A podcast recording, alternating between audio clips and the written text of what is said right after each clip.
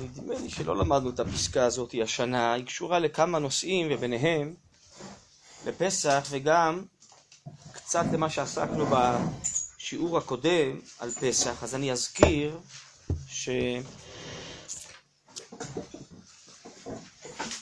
שבעצם יציאת מצרים יש בה עניין אחד שהיינו בעינוי מצרים ויצאנו, זה הדבר הידוע יותר, ומה שקוראים עליו בתחילת הגדה של פסח.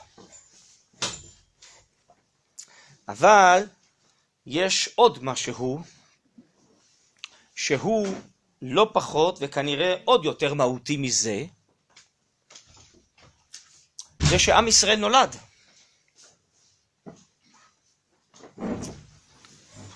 עם ישראל נולד ביציאת מצרים, ונולד, הכוונה היא בעצם שהנשמה הלאומית, הקדושה, סגולת ישראל, הופיעה בעולם ביציאת מצרים, ולאחר מכן קיבלה את התורה ומתחילה את המסע ההיסטורי שלה, ואותה נשמה, שכינה, יש בזה כל מיני שמות, גם בחז"ל, גלו עמהם, גלתה עמהם שכינה, הם חוזרים, חוזרת עמהם השכינה, צריכה בסוף להגיע לארץ ישראל, להקים מלכות, לבנות בית מקדש, ולהביא אור גדול של אה, אמת ואמונה וטוב אלוקי לעולם ולעולמות כולם. בעצם מבחינה זאת יציאת מצרים לא נגמרה, היא רק התחילה את המסע ההיסטורי שלנו, כדי שנביא אותו לסיומו בגאולה השלמה ובימות המשיח. אז ממילא, גם אה, והגדת לבנך וקריאת ההגדה בליל הסדר, זה כדי להכניס אותנו לכל הסדר ההיסטורי הזה, שנדע מה התכלית ולמה אנחנו צועדים כל הדורות. ועל מה אנחנו נאבקים, ואומות ותרבויות נאבקות איתנו, ואנחנו אומרים בהגדה של פסח, בכל דור ודור עומדים עלינו לכלותנו, ו... בקיצור, המהלך הזה לא נגמר, כי הישות הזאת הישראלית נאבקה במצרים, ויהיו עוד ארבע מלכויות שיאבקו עימה, עד שהיא תגיע לגאולה השלמה, תוציא את כוחה הפנימי לפועל, ותושיע את עצמה ואת כל העולם כולו. אז מבחינה זאת התהליך הזה לא נגמר. אז בזה עסקנו בעיקר בשבוע שעבר, בשיעור הקודם, אה, נדמה לי בשעה הזאת. אבל היום רציתי לעסוק בזווית אחרת של אותו נושא, וזה הנס לעומת הטבע. משום שיציאת מצרים הייתה מלווה בהרבה מאוד ניסים. והאם גם הגאולה העתידה האחרונה אמורה להיות מלווה בניסים כמו או יותר מיציאת מצרים, או שמא לא. ובכלל, מה ההבדל בין הנס לבין הטבע, ולמה יציאת מצרים הייתה בניסים, ומה יהיה בעתיד? אז יש בסוגיה הזו שמצולמת לפניכם קצת ברורים על זה. זה נושא גדול, אבל אה, אז בואו נקרא, זה מתחיל מנושא אחר גם מאוד חשוב, מה שנקרא הביטחון וההשתדלות של האדם. אז בואו נקרא סעיף קמ"ג, בסדר? בעמודה הימנית. דרכי הביטחון הם שלמות האנושית, אמנם הם נחלקים. הביטחון הפשוט עם השעה צריכה לכך שיעשה נס. או מצד האדם המעלה שראוי לכך. לפעמים יש ניסים, והקדוש ברוך הוא עושה לאנשים שראויים ניסים. אבל הביטחון התמידי הוא להיות בוטח בהשם, שיעזרהו בהשתדלותו. המלאך הרגיל, הקדוש ברוך הוא אומר, אין סומכים על הנס, נכון? אתם תשתדלו, אם תשתדלו, אז אני אעזור לכם. עכשיו הרב קוק יביא לכאורה סתירה באירועים שונים שהיו בתנ"ך. בואו נקרא. והנה אצל ענייני הכלל מצינו סתירות. לפעמים השתדלות משובחת ומחויבת, ולפעמים תחשב חסרון. למשל, מצינו במלחמת האי, הייתה כולה מלאה השתדלות על פי השם. מי שזוכרת, בספר יהושע, עשו מערבים, בהתחלה אנשי האי הביסו אותם, ואחרי זה עשו עוד פעם, והצליחו. בקיצור, זה היה תהליך. הייתה השתדלות. לעומת זה, במלחמת גדעון נאמר, רב העם, פן יתפאר עלי ישראל לאמור, ידי הושיע לי. מה זה מלחמת גדעון? אם אתם זוכרות ששלוש מאות המלקקים, כן? למדתם את זה? שהיו בהתחלה 22 אלף לוחמים, והקדוש ברוך הוא אמר לגדעון תוריד, תוריד, תוריד, ורק 300 איש המלקקים, שמתברר שהם אה, לא עבדו עבודה זרה, איתם אני רוצה להושיע את ישראל, ונתן לכולם ביד אחת קדים ולפידים, ביד שנייה שופרות, והוא הפח, כל המחנה מדיין, נכנסו חרב איש באחיו, כולם נבהלו, נסו. זה נס, לא? מה, 300 איש עם קדים ולפידים, מה... זה טוב לפורים, אבל מה, זה ככה מנצחים מלחמה? ברור שהיה פה נס אלוקי. והקדוש ברוך הוא יכל אה, להשתמש פה ב-22 אלף חיילים, ואולי כלי מלחמה שהיה להם, מה שהיה. לא, אני לא רוצה. לא רוצה. ותכף נראה גם למה. נו, אז מתי הקדוש ברוך הוא רוצה שנתאמץ? ואם נתאמץ, אני אעזור לכם. מתי הוא רוצה שלא נתאמץ? השם ילחם לכם, אתם תחרישון. שבו בצד, אני אעשה בשבילכם את המלאכה. מתי? אומר הרב קוק, יש לכאורה סתירה. הלאה. והדברים ניכרים. בסדר? זה המשפט הבא, פה מתחילה התשובה. שתלוי במצב המוסרי של העם, שתכלית כל סיבוב ההנהגה כולה היא להביא את אור דעת השם במילואה לעולם. למען יימשכו מזה כל הטובות הזמניות והנצחיות הנמשכות מידיעת השם למיתתה. והנה, כשהאדם או העם בכללו עומד במצב מוסרי גבוה, מה אתם אומרות? בואו נעצור רגע אחד. מה המשך המשפט? אם העם במצב מוסרי גבוה, אז הקדוש ברוך הוא רוצה להנהיג אותו על ידי השתדלות טבעית שלו, או הקדוש ברוך הוא רוצה להנהיג אותו בצורה נשיאית? מה דעתכם? שמה?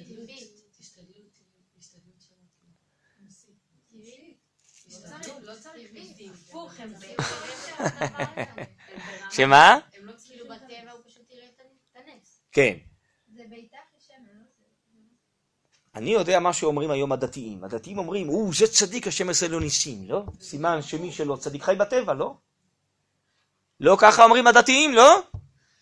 אה? אז איך זה מסתדר עם מה שאת אומרת? אבל את צודקת, כנראה לא הדתיים. לא, ככה ההבנה הרגילה היום, לא? מי שאם גם צדיק גדול, אז יש ניסים, לא? גם ישראל היה מהצדיקים, היה ניסים.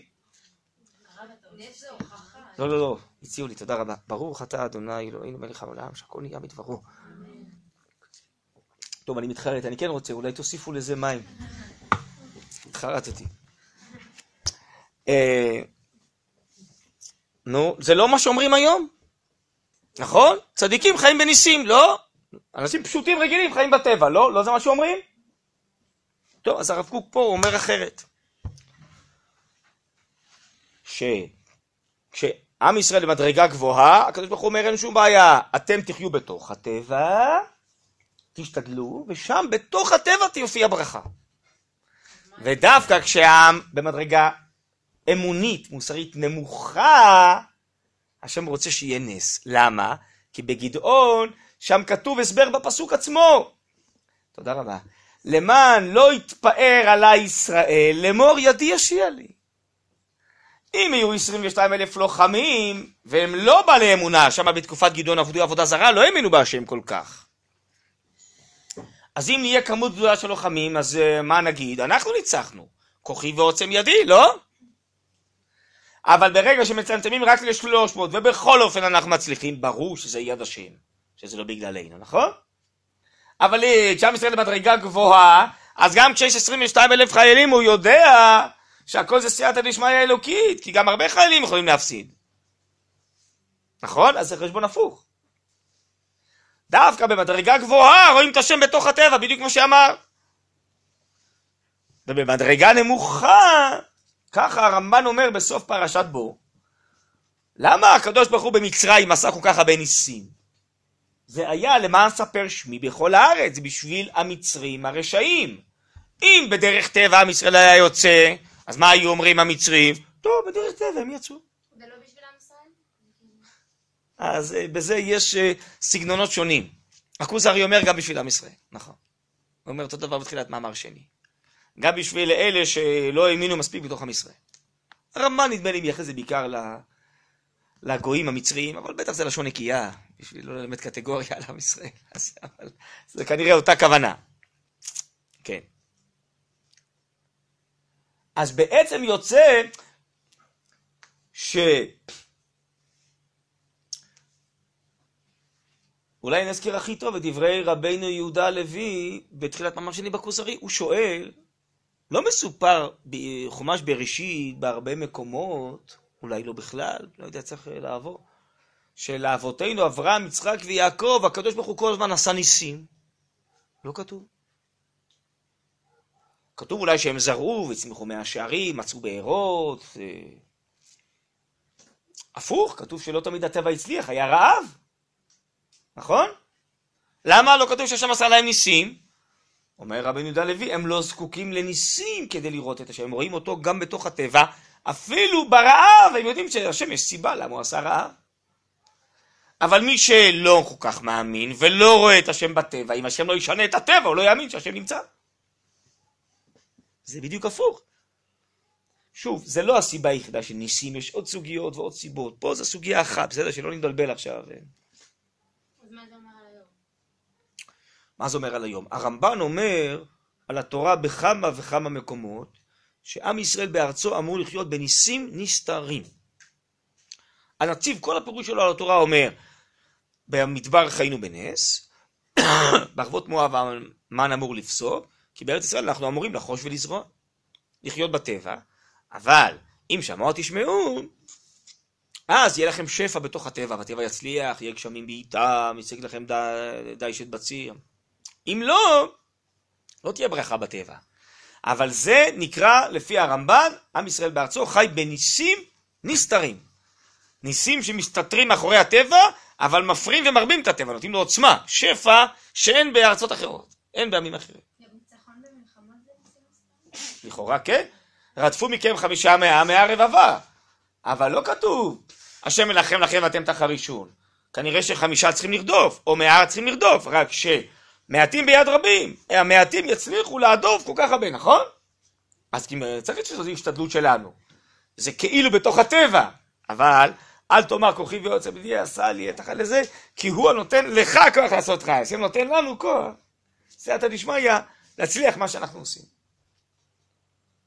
כי גם כשמשתדלים בדרך הטבע, הרי יש כל כך הרבה סיבות, חס וחלילה, שיהיה תקלות ושזה לא יצליח.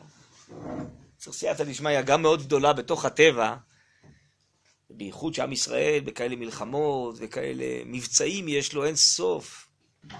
מראשית הציונות ובעיקר מהקמת מדינת ישראל עד היום, שזה כנראה מלווה בהרבה מאוד סייעתא דשמיא, כל המבצעים האלו, שהם יצליחו. זה פשוט יום יום, זה לא, אנחנו לא, חלק גדול מהדברים לא יודעים פשוט, אבל לפעמים דברים מתגלים. נכון? כמו השבוע שהיה תקיפה בסוריה, ו... ושם מכ"ם אה, כנראה רוסי בסוריה ירה על אה, חזרה, טילים על המטוסים ולא פגע. נו, אבל זה כפסע, לא? צריך סייעתא דשמיא בשביל כל הדברים האלה. טוב, בעזרת השם, שימשיך ככה ויותר. אבל זה סייעתא דשמיא בתוכיות הטבע. בתוך הנפש של חיילי צה"ל, בתוך הכלים, בתוך הביצועים. כן. זה הרמב"ן קורא ניסים נסתרים. טוב, בואו נמשיך רגע כאן, ככה פיתחנו את זה כבר בעל פה. עוד פעם, והנה כשאדם או העם בכלל לא עומד במצב מוסרי גבוה, אז הלא מהנהגה הטבעית שהולכת אחוזה עם סדרי החיים האנושיים יכיר ביותר יד השם, כדברי הר"ן ודרשותיו, על הפסוק ואמרת בלבביך כוחי ועוצם ידי עשה לי את החיל הזה, וזכרת את השם אלוקיך כי הוא הנותן לך כוח לעשות חיל. שבהתבונן האדם, כי החיים הטבעיים וכל מסיבותיהם, הכל ערוכים מאת השם יתברך לתכלית הנשגבה של השלמות האנושית, הנה יותר יכיר את קונו כשמספיק לו צרכיו בדרכים טבעיים, שצריך על זה השתדלות רבה מצידו בחוכמה ובדעת ובכוח גופני ונפשי. והנה יד השם איתו על כל פרט מפרטי תנועותיו, וימינו תסעדהו. הלא יתקרב יותר בזה אל ציור השלמות, מאילו יעשה לו נס בפעם אחת להמציא לו מחסורו. בעצם מה שהרב קוק אומר, גם אם השם עוזר לנו בנס, אבל הרי לא כל יום היתרחיש ניסה, נכון? אז מה קורה בשאר הימים, בשאר השעות, בשאר הפעולות שהכל טבעי, כאילו אז לא רואים את השם, נכון? אבל מי שמשתדל ומאמין שהשם איתו בתוך ההשתדלות, בתוך הטבע, אז כל רגע ורגע, הרי הסדר הטבעי הרגיל זה סדר הטבע, לא הנס. שהוא פועל ומשתדל, אה, אז השם איתו. אז הוא כל רגע דבוק בהשם, לא רק ברגע אחד של נס שהשם מופיע, נכון? תודה.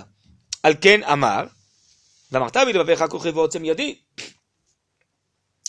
ובייצר, ובציירך, בהבנה אמיתית, כמה כוח וכמה עוצם יד צריך עד כדי לבוא לידי חיל זה, ולכל תנועה כל העזרת השם דרושה, אז על ידי זה יימשך מה שאמר וזכתה את שם אלוקיך, כי הוא הנותן לך כוח לעשות חיל. זה במצב האידיאלי שבתוך הטבע אתה רואה את השם. אמנם בלפולה ממעלתו, ונשקע באבלי החומר, ואת פועל השם לא יביט. אז בהרבותו השתדלות לא יכיר כלל יד השם, ויאמר כי ידי הושיע לי, ולא יבוא בהנהגה טבעית אל שלמותו. לכן בזמן גדעון, שם ירד ממעלתו, ועבד עבודה זרה, התרחק מהשם, אז צריך להזכיר לו שכל ההצלחה שלו זה רק בזכות השם. כשיעבדו עבודה זרה, השם מכר אותם ביד מדיין. כשחזרו בתשובה להשם, אז השם הציל אותם. אז זה מה שהשם רוצה להראות להם, תשאירו רק 300 איש. תראו שאני מציל אתכם, כי אתם חזרתם לעבוד אותי. אז הם בעצם בסופו של דבר, זה שהם זוכים לנס זה בגלל מדרגתם הנמוכה, לא בגלל מעלתם, זה בדיוק הפוך. בסדר? מהחשבון הפשוט הרגיל שחושבים. עכשיו בואו נגיע ליציאת מצרים, זה המשפט הבא. על כן היו הניסים מחויבים ומוכרחים בתחילת הכרת דעת השם בישראל. בהתחלה שהתחלנו להכיר את השם בארץ מצרים, היה חייב שיהיה ניסים. כי נער ישראל ואוהבהו. היינו כמו איזה נער צעיר. צריך הרבה עזרה של האבא, ובזכות הניסים שהשם עשה, אז נפתחנו להאמין ולאהוב אותו. כן. כאילו, שזה לא במוסר הגבוה, שזה במוסר ה- ש- כן. פחות, אז ההשתדלות, כשאת... וואי, סבכתי. כשאני אדם משתדל- אז הוא לא... עלול לשכוח את השם. זהו. כשהוא ישתדל, הוא יגיד, טוב, אז אני עשיתי, זה לא השם.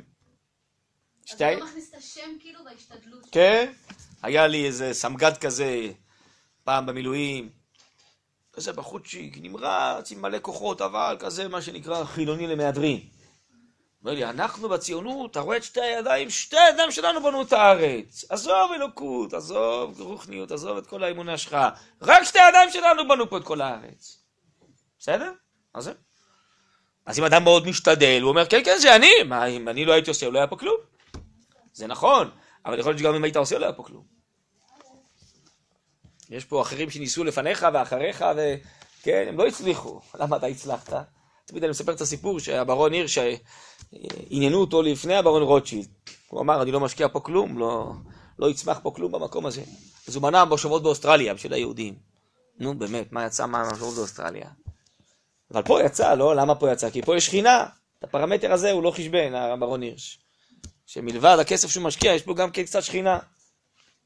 טוב, אז מי שלא רואה את זה, מי שלא במדרגה אמונית לראות את זה, אז הוא באמת לא יודע את זה, אז הוא אומר, רק שתי הידיים שלי, זהו, הכסף שלי. בסדר. ברון רוטשילד היה יהודי מאמין, היה יהודי בריטי חרדי כזה.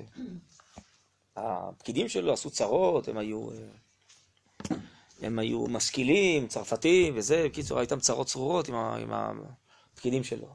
אבל הוא עצמו היה יהודי חרדי, אה, טוב. אז אם כן, ביציאת מצרים הקדוש ברוך הוא בכוונה רצה להחדיר גם בנו אמונה, אז הוא אמר, השם מנחם לכם, אתם מלך הראשון. אני אעשה את הכל, אני עושה ניסים, אני מכה את פרעה, אני הוא ולא אחר. אתם יודעים, ברמב"ם, בהלכות פסח, כתוב לגדלת לבנך, נכון? ויש ארבעה בנים. והרמב"ם אומר, לפי דעתו של בן אביו מלמדו.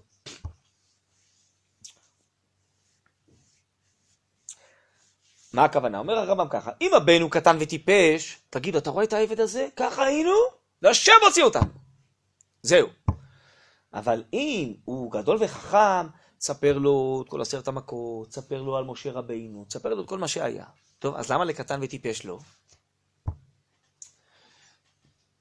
אתם יודעים, אני אענה בשאלה על שאלה. יש שאלה, נכון, הזכרתי את זה בשיעור הקודם, אני לא זוכר. נדמה לי שדיברנו על זה. כן? יהודי אחד משום מה לא מוזכר בהגדה של פסח. אה? משה רבינו.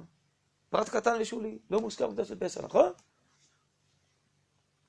אני הוא ולא אחר, לא מלאך ולא שרף, אני הוא. בסדר, ומשה רבינו לא היה שם, לא עשה כלום? אז זה מה שאומר הרמב"ם. אם הבן הוא קטן וטיפש, תתחיל לספר לו משה רבינו, רגע, רגע, הוא התחיל להתבלבל, אז, אז מי הוציא אותו למצרים? הקדוש ברוך הוא משה רבינו. מי בעצם עשה את כל הניסים? הקדוש ברוך הוא, אולי משה במטה שלו עשה, עם חשב גדול, עשה את כל המכות, לא? רגע, ואתם יודעים, הרי כל מכה שימשה שבוע ואחרי זה שלושה שבועות הפסקה. אז בעצם היה פה גם טבע, לא רק נס, נכון? אז אולי גם הטבע עזר, מי אמר שזה הכל היה ניסים? ילד קטן, קטן וטיפש, לא יכול להכיל את הכל. אבל אם הוא גדול וחכם, מבין שהמציאות מורכבת.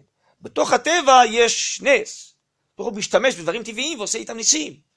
שולח את משה רבינו לעשות את הניסים, זה לא משהו אחר, זה הכל פעולת השם, דרך משה, דרך הטבע, דרך הזה.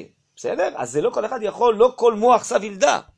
לא כל אה, אחד יכול להכיל את כל זה, את כל המורכבות. אז ילד קטן, אתה לא מזכיר לו שום דבר. הקדוש ברוך הוא סולו, בא, הוציא אותו למצרים, בום טראח, הכל נגמר, זהו.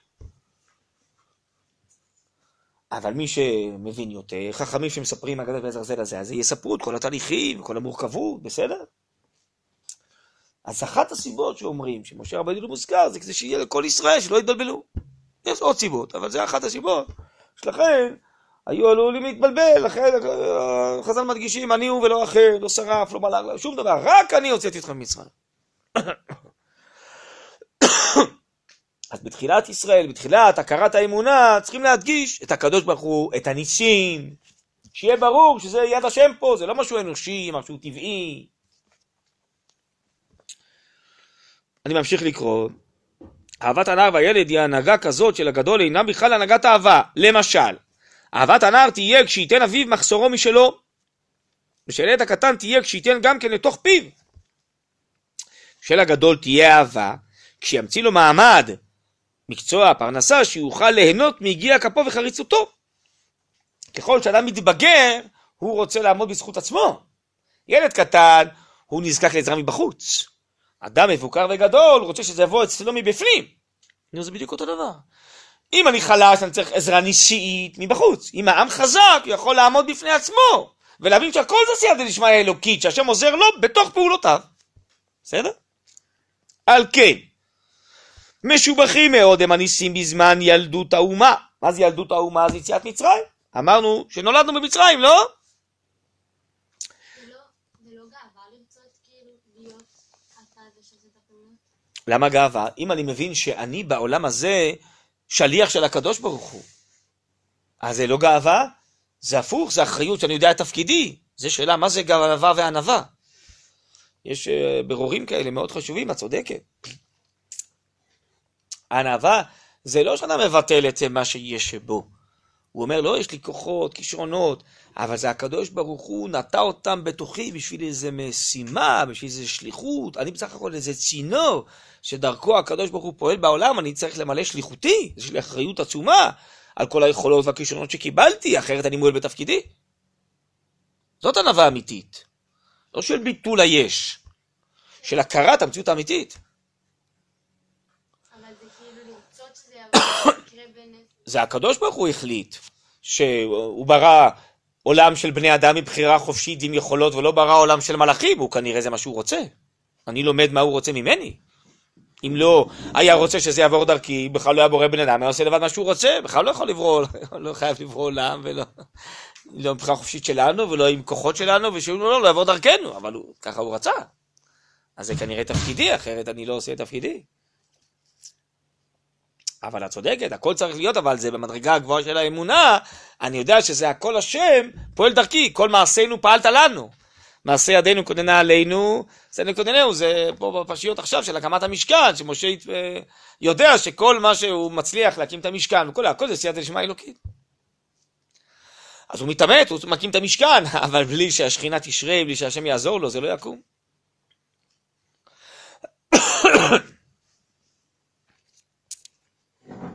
עוד פעם, על כן משובחים מאוד הם הניסים בזמן ילדות האומה, והביאו את התכלית של דעת השם וקרבתו. מה שלא הייתה הנהגה טבעית, יכולה להביא בשום אופן. כי עוד לא הכרנו את השם, אם זה היה קורה באופן טבעי, היינו אומרים, זה באופן טבעי יצאנו ממצרים, זה לא בגלל שהשם הוציא אותנו. גם היום יש כאלה שמסבירים, לא, זה היה גאות ושפל, לא. היה גם איש חשוב שהיה ככה מסביר, אתם יודעות מי? בן גוריון היה מסביר ככה. כן? היה לו הרבה דרושים על תנ"ך, אתם לא יודעים. היה חובב תנ"ך, היה לו הרבה דרושים היה לו על תנ"ך. אז כן, הוא מסביר גאות ושפל וזה, כל מיני הסברים. נו, אז אם אחרי כל הניסים עוד יש שמסבירים גאות ושפל, תראו לכם אם לא היה ניסים, מה היו מסבירים? אז לכן, בתחילת הופעת השם באומה, היה צריך שזה יהיה בולט ובהיר שזה השם עושה. אבל בהיותם נעלה בהכרתו, עם ישראל בעצם, הכרתו מתחזקת, הוא uh, מתמלא אמונה, מתמלא דעת השם. אז טוב מאוד שיתרגל בהנהגה, שתביא אותו להחליף כוח ולעסוק בשלמות וחריצות. בהרמת קרנו בכל הפרטים החומריים והמוסריים, מפני שיוכל כבר לשאוף דעת את השם ממקור הטבע התמידי. שאו מרום עיניכם, הורו מברא אלה.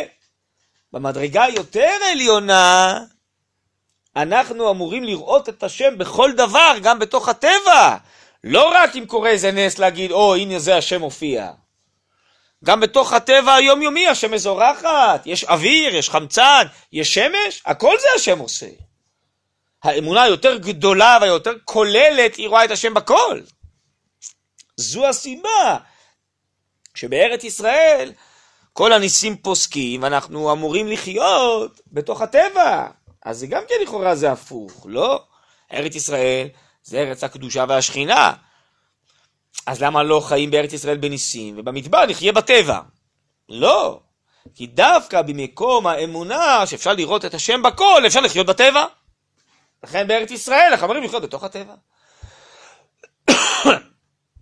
וכל המצוות של התורה מוכוונות לכך שניכנס לארץ ועם מצוות פרטיות או כלליות, לא עשית מעקה לגגיך וזה, ויש מצוות שקשורות לחקלאות, לא לזרוע כלאיים, נכון? איך, אה, ש... כל מיני דברים. נו מה, כנראה שאנחנו אומרים לזרוע, זה לא אמור לרדת מהשמיים, לא? אז כל המצוות מוכוונות לחיים בטבע. כן. מה עם הניסים שהיו לנו בארץ? זאת אומרת שהיינו במקום נמוך? הנה, למשל, עכשיו הרב יסביר למה היה נס בזמן גדעון. הנה, בתור דוגמה. כן, הנה, זה המשפט הבא. על כן, במלחמת האי, שכבר היו ישראל מלומדים בניסים. ודעת השם הייתה קרובה ללבבם, זה היה אחרי יציאת מצרים, ועוד כל הזקנים חיו שם, בזמן יהושע וכולי.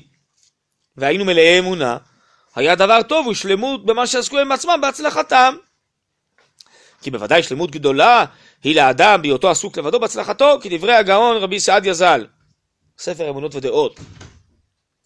שמטה שלמות להשיג שלמות בלא השתדלות, הייתה הנהגה של ברך ליתן גם כן שלמות הנפש בלא השתדלות של תורה ומעשים טובים. אמנם בימי גדעון, שירד העם פלאים במצבו הרוחני, ושכח כל מושיעו, שם שבע שנים עבדו עבודה זרה, והשם מכר אותם ביד מדיין. לא הייתה הנהגה הטבעית לישועתו מביאה אל המטרה. על כן היה צריך למעט בהשתדלות טבעית. וכביאור הפסוק, פן יתפאר עלי ישראל לאמור ידי יושיע לי. לכן בימי גדעון, אפילו שהיינו בארץ, אבל ירדנו ממדרגתנו ועזבנו את האמונה ועבדנו עבודה זרה, אז שם השם רצה לעורר שוב את האמונה בישראל. איך הוא יעורר? על זה שהוא יעשה נס ויראו שהוא מושיע אותנו. שאם אנחנו עוזבים אותו, אנחנו נעזבים לטבע, ובטבע יש עמים אחרים יותר חזקים מאיתנו. מי שומר עלינו באמת זה רק הקדוש ברוך הוא. אבל זה יהיה בתנאי שנאמין בו ונעבוד אותו ונהיה קשורים אליו. ולכן כשעזבנו את האמונה, מה גרם לנו להתרומם בחזרה ולהאמין בהשם? כן, מה הוא אמר אה, גדעון לאנשים לצעוק? חרב להשם ולגדעון, נכון? בזכות זה ששלוש מאות איש, בלי כלי נשק, רק עם אה, קדים ולפידים, ניצחו את מדיין. כולם רואים שזה יד השם הייתה בזה. זה עורר אמונה בעם ישראל. הנה, אז במצב של נמוך צריך נס. אז למה גם בגדעון? כי אחר להשם ולגדעון. כי זה דרכו. כי בכל זאת הקדוש ברוך הוא אומר לו לעשות משהו, הוא לא אומר לו לשבת בצד לגמרי כמו בזמן אה, אה, קריאת ים סוף. אה, ככה אומרים המפרשים, השם ודרך גדעון. אה, אבל בכל זאת, כן, לרוב הניסים, אומר הרמב"ן על התורה, נקשרו לאיזה חוליה טבעית, והשם משתמש במשהו. הנה, תראי למשל בחנוכה, השם משתמש בפח שמן, נכון? יכול להדליק את הנרות בלי שמן בכלל, לא? בנס. אש תרד מן השמיים. לא. הקדוש ברוך הוא תמיד משתדל, ככה אומר הרמב"ן, לקשור את הניסים לאיזה חוליה טבעית. אז הנה, מצאו פח שמן קטן. כאילו, יש. כן, גדעון, חז"ל אומרים, הוא נבחר, הוא לימד סניגוריה, והוא בעצמו התעורר לאמונה ולתשובה, ויש הרבה בחז"ל על זה. שהוא שם אומר, למה למדנו, אתמול קרינו, זה דרך אגב גם היה בפסח, אתם יודעות? שזה היה בליל פסח, התשובה של גדעון, כן? זה היה בליל הסדר, ושם יש הרבה רמזים בפרקים האלו, ששם הוא אופה למלאך, מצות, ו... והוא שואל למה לא הושעתנו וזה, אז חז"ל אומרים, אתמול הקרני אבא את ההגדה, את ההלל, ושמענו שהוצאת אותם מצרים והושעת אותם, למה אותנו אתה לא מושיע? אתם יודעות ששלוש עשרה ניסים בהיסטוריה נעשו בליל הסדר, בליל פסח? או שאתם לא יודעות? לא יכול להיות שאתם לא יודעות. אתם לא יודעות שאתם כן יודעות. או שאתם נרדמות בסוף ההגדה. כי זה כתוב בפיוט בסוף ההגדה. אבל לא תמיד יודעים לפרש את המילים, זה הבעיה. מרוב הרגל אומרים את המילים, אבל לא יודעים מה פירושם. זה הפיוט הראשון. שאומרים, רוב קהילות ישראל, לפחות האשכנזים ועוד קצת אה, גם זה, מהספרדים, יש אולי כמה שלא אומרים, אבל אני חושב שרוב קהילות ישראל אומרים, לא, ובכן ויהי בחצי הלילה, אתם אומרות או לא אומרות? אומרות, נו. אז רוב ניסים מפלטה בלילה, רוב ניסים. יש פה 13 בתים, 13 אה, שורות. למה? כי י"ג ניסים, 13 ניסים נעשו בלילה, זה בהיסטוריה. למה י"ג? כנגד השם אחד, אחד בגימטר 13, אתם יודעות? אתם יודעות ש-13 זה מספר מזל לישראל? ומספר אי מזל לגויים, אתם יודעות? מדלגים, נכון? יש מעליות וזה, אין קומה 13, אתם לא יודעות? קופצים מ-12 ל-14. למה זה? כי זה לא, כי זה לא מספר שהוא מ... לא טוב לגויים, אז הם מדלגים על זה. כן, נו. לא, מה כי אז שם אחד בגימטר זה 13, עם ישראל, זה המזל שלו, 13. אז מה הפיוט? אני פשוט מדלג, מ... אני מדלג מנושא לנושא. אני אקריא לכם, נו. אז רוב ניסים מפלטה בלילה. בראש אשמורת זה הלילה. גר צדק ניצחתו כי נחלק לו לילה. מי זה גר צדק שניצח בלילה? אברהם אבינו, מלחמת ארבעת החמישה, זה היה בליל הסדר. באמצע הלילה, בחצות הלילה, טוב? נכון, גם זה. דנת מלך גרר בחלום הלילה. מה זה מלך גרר? שהשם בא להביא מלך בלילה. חז"ל אומרים זה בליל הסדר. הפחדת ארמי באמש לילה, שהשם בא ללבן. וישר ישראל המלאך ויוכל לו לילה. מה זה וישר ישראל המלאך? המלחמה של יעקב עם שרו של עשיו. בסדר? ויהי בחצי הלילה. זרע בכורי פטרוס מחצת בחצי הלילה, זה המצרים. חילם לא מצאו בקומם בלילה, לא מצאו את הכסף והזהב שעם ישראל לקח. או-אה, עכשיו תגידו לי מה זה המשפט הבא. טיסת נגיד חרושת סיליתא בכוך ולילה. נו, מה זה? זה פסוקים, זה רמזים בפסוקים מפורשים בתנ"ך. איזה מלחמה זאת? טיסת נגיד חרושת, זה היה צריך לעשות לכם חידות בפורים, הייתי צריך גם לעשות לכם חידות. טיסת נגיד חרושת, סיליתא בכוכבי לילה.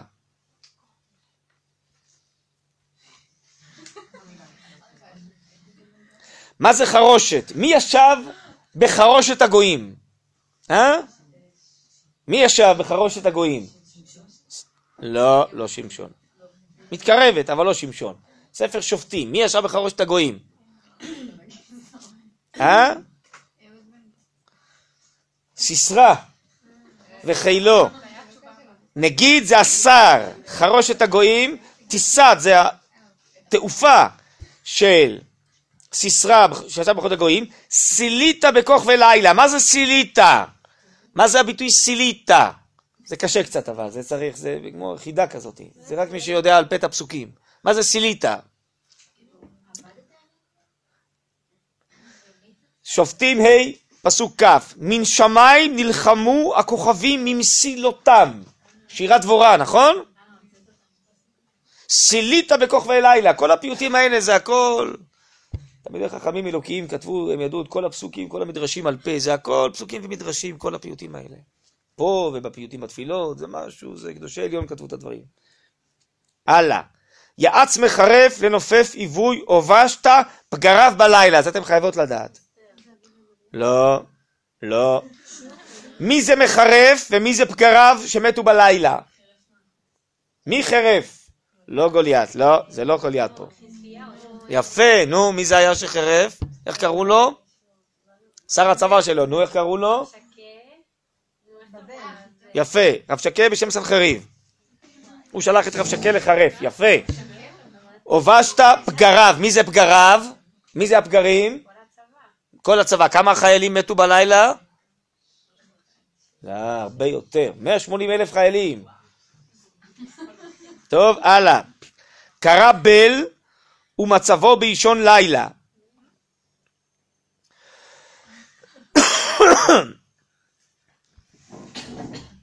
בל זה קיצור של בבל.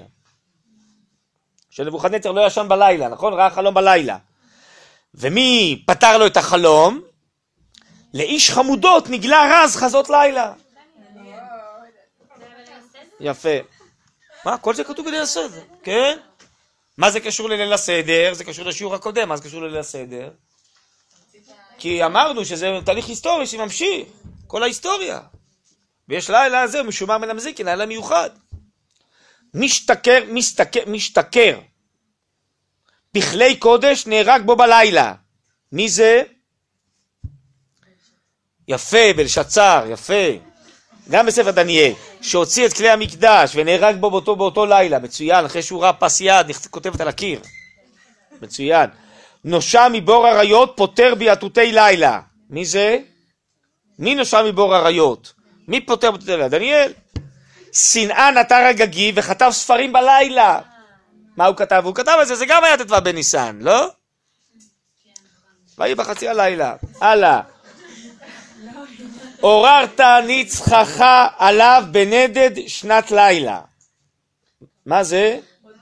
עוררת ניצחך עליו, יפה, בנדד שנת לילה. נדדה שנת המלך, מלכו של עולם, עוררת את נצח ישראל בזה שהוא לא יכול לישון בלילה. פורה תדרוך לשומר מה מלילה. זה פסוק בישעיהו, נכון? שומר מה מלילה, שומר מה מליל. שקדוש ברוך הוא ידרוך, ירמוס את מלכות אדום. צרח כשומר, וסח עד הבוקר וגם לילה, ויהי בחצי הלילה. שעם ישראל יודיע שהגאולה מגיעה. הגאולה נקראת יום, לעומת הגלות נקראת לילה. קרב יום, נו, זה כולם שרים, לא? קרב יום, אשר הוא לא יום ולא לילה. מה זה? זה פסוקים מספר זכריה. אני קורא לכם, והיה יום אחד הוא יוודע להשם, לא יום ולא לילה. והיה לעת ערב יהיה אור. רם הודה, כי לך היום אף לך לילה, רם זה הקדוש ברוך הוא. שומרים הפקד לירך כל היום וכל הלילה, תאיר כאור יום חשקת לילה. לעתיד לבוא, יהיה אור הלבנה כאור החמה, אור חדש על ציון תאיר, כל החושך יהפך לאור יום, תאיר כאור יום, חשכת לילה. ויהי בחצי הלילה. נו, מה אתם אומרות? אה, אז הכל כתוב פה, רק צריך לדעת לקרוא. וחז"ל רק טמנו את זה בכל מיני מילים, בכל מיני רמזים, אבל זה דברים מיוחדים, דברים אלוקיים. טוב, בקיצור, אבל זה לא, באמת, בסוף ההגדה כולם נרדמים כבר, וכבר אין כוח לספר ולדבר ולהסביר. כן. כן. אתה אמרת ש- שהשם עושה ניסים רק רק כש- כשזה יורד. אבל הוא כתב פה למעלה ש... אה, שיעשה לו נס פעם אחת להמציא לו מחסורו. כאילו גם כשאתה נמצא במוסר גבוה, מספיק לו אולי אפילו... לא, הפוך, הפוך נאמר פה. שזה המדרגה היותר נמוכה. שאם השם ממציא למישהו מחסורו בפעם אחת, אז הוא רואה את השם באותו רגע, אבל בשאר הרגעים הטבעיים הוא לא רואה את השם. והקרבת השם היותר גדולה זה מי שעובד ועמל ורואה שכר בעמלו, והקדוש ברוך הוא איתו בכל רגע, ויש לו סייעתא דשמיא להצליח בתוך מעשיו. אז הוא קרוב להשם כל רגע בתוך הטבע, ולא רק רגע אחד של נס. זה הפוך מה שהכוונה פה. שהמציא לו מחסור רגע אחד זה מדרגה נמוכה. גם זה מדרגה שאדם זוכה. שהשם אה, עשה ניסים מצד מצרים וזכינו לזה, זה גם מדרגה. זה לא כל אחד ולא כל עם זוכה לזה, אבל מדרגה יותר עליונה זה לחיות עם השם קבוע כל הזמן בטבע. טוב? טוב, בקיצור, יש מה ללמוד על פסח בלי סוף, זה לא רק שהזמן הוא קצת קצר. אפשר שאלה? כן, סתם, היום איך יודעים, פעם היה נביאים שאמרו נגיד לגדעון אם צריך להוריד וזה שזה יהיה בצורה ניסית. איך יודעים היום עד כמה צריך להשתדל ועד כמה... אה, אז את צודקת. אז באמת אה, אומרים אה, הרבה מאוד אה, ספרים וראשונים ואחרונים שצריך להשתדל בצורה ההגיונית הטבעית לפי כל מצב ולפי כל דור. אבל תמיד אפשר להגיד שאתה יכול לעשות יותר. לא. אבל אם היותר הזה אולי זה על חשבון משהו אחר. כאילו לא להתאמץ יותר ממה שרגע. צריך להתאמץ מה שראוי להתאמץ בשביל הדבר הזה. אבל איך יודעים מה ראוי? אה, תראי, אברהם אבינו אה, רכב על חמור להגיע אה, להר המוריה לעקדה. אם היום אה, את תרצי להיות זריזה למצוות ותתחילי לרכב על חמור, אז זה לא ההשתדלות הראויה, כי יש לך דבר יותר מהיר, לנסוע עם רכב, בסדר? אבל עוד 50 שנה כולם יהיה להם אה, מסוק ליד הבית, זה כל אחד ייקח מסוק לירושלים, אז לנסוע עם רכב זה יהיה כמו על חמור. טוב, אז זה כל דור לפי מצבו, מה ההשתדלות הראויה? נכון? עוד מעט יהיה רכבים אוטונומיים, לא? אתם יודעים מה זה? ככה אומרים, עוד חמש שנים. כן, אבל זה לא תעשייתי, זה עוד לא... לא, אומרים שעוד חמש שנים זה יכול להיות שזה יתחיל להיכנס... אה, זה מעולה, זה ימנע... ככה אומרים, כן. שזה נוסע לבד, בלי נהג, אלא עם חיישנים ולייזרים וזה, כל מיני דברים. מפתחים את זה עכשיו, כן. לא, גם אומרים שאז לא יצטרכו אנשים להחזיק רכבים בכלל, פרטיים, אלא חברות השכרה, אתה תזמין איזה נסיעה ותיסע, יהיה חבל... אה, אבל אדם רוצה להיות, לשלוט בזה, לא? עכשיו.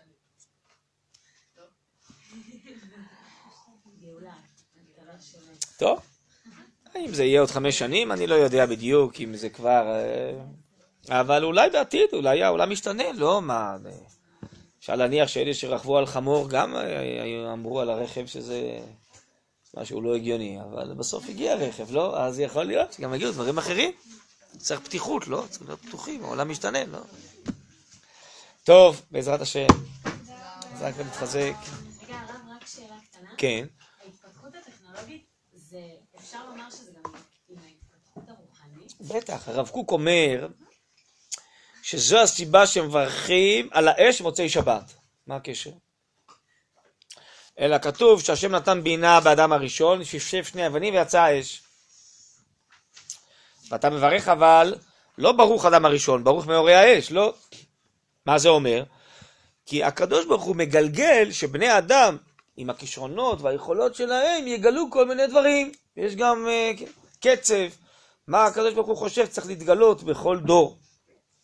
אז בעצם זו השגחה אלוקית שעוברת דרך הבחירה החופשית, דרך החושים והשכל של בני אדם.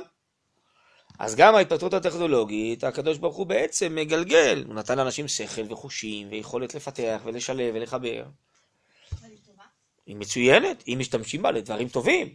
בכל דבר בעולם אפשר להשתמש בדברים טובים, דברים רעים, יש לך גרזן, אתה יכול לחצוב עצים, יכול לחצוב בני אדם, לא יודע.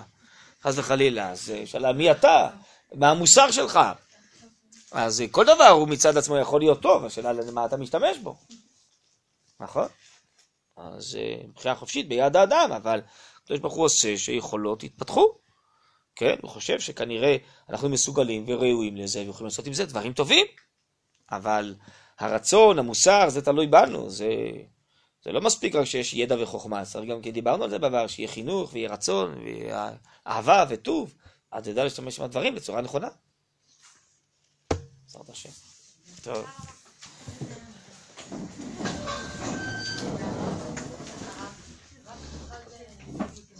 אה, בלי נדר, כן, בלי נדר, בסדר. אה, אם אני אזכור, אני אביא אולי אפילו מחר בבוקר, אה, בלי נדר, אה, אם אני אזכור. תסתכל כמה יש.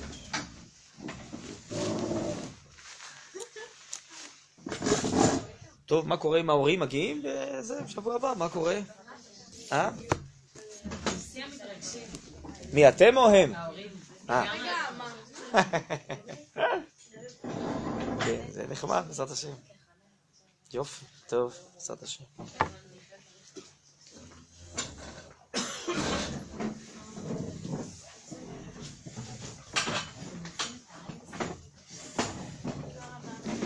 שמחה, שלום, בנות. אה, את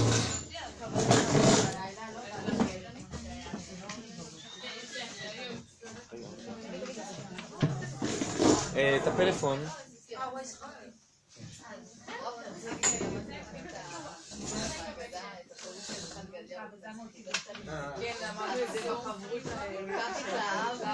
לא.